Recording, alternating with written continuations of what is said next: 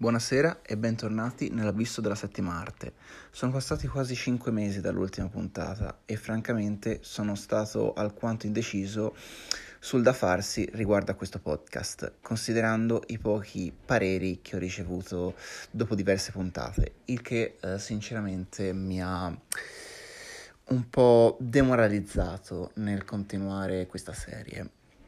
Tuttavia, negli ultimi giorni mi sono anche reso conto quanto mi sia mancato questo piccolo momento di breve analisi e divulgazione di alcuni film e serie tv che mi colpiscono particolarmente. Quindi questa sera voglio ricominciare questo rituale e il film che prenderò in esame stasera è Veluto Blu di David Lynch del 1986. Ora, per tutti gli amanti di Lynch. Non uccidetemi, ma per me si tratta di un regista che ho trascurato molto. Sì, ho decisamente trascurato molto. Avevo visto Eraserhead e Inland Empire due anni fa e non mi aveva particolarmente convinto. Sarà forse che all'epoca il, l'arte surrealista mh, mm, non era il mio forte però di recente ho recuperato Twin Peaks, divorandomi la serie in poco meno di tre settimane e dopo quel finale qualsiasi dubbio che avevo avuto su questo genio è svanito in un urlo agghiacciante. Però lasciamo da parte l'emotività per un attimo e non divaghiamo. Veluto Blu fondamentalmente è una favola intrisa di sadismo e orrore.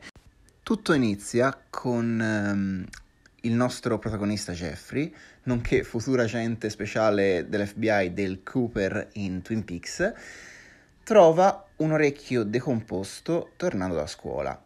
Sebbene il giovane affida l'orecchio alla polizia, Jeffrey è troppo curioso e, accompagnato da una giovane Laura Dern, andrà a fondo a questa faccenda incontrando così la problematica cantante Dorothy e il tossico psicopatico Frank che ricatta appunto Dorothy per soddisfare le sue perversioni malsane.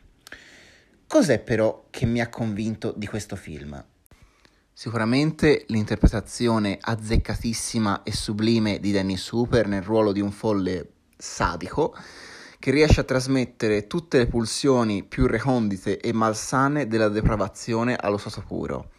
La stessa depravazione che tenterà anche il giovane De- Jeffrey quando la notte domina le strade cosa che non succede durante il giorno, dove tutto sembra perfetto e utopistico, in modo tale che Lynch possa distruggere ancora una volta il sogno americano e tutte le maschere pirandelliane che nascondono la vera persona di un individuo.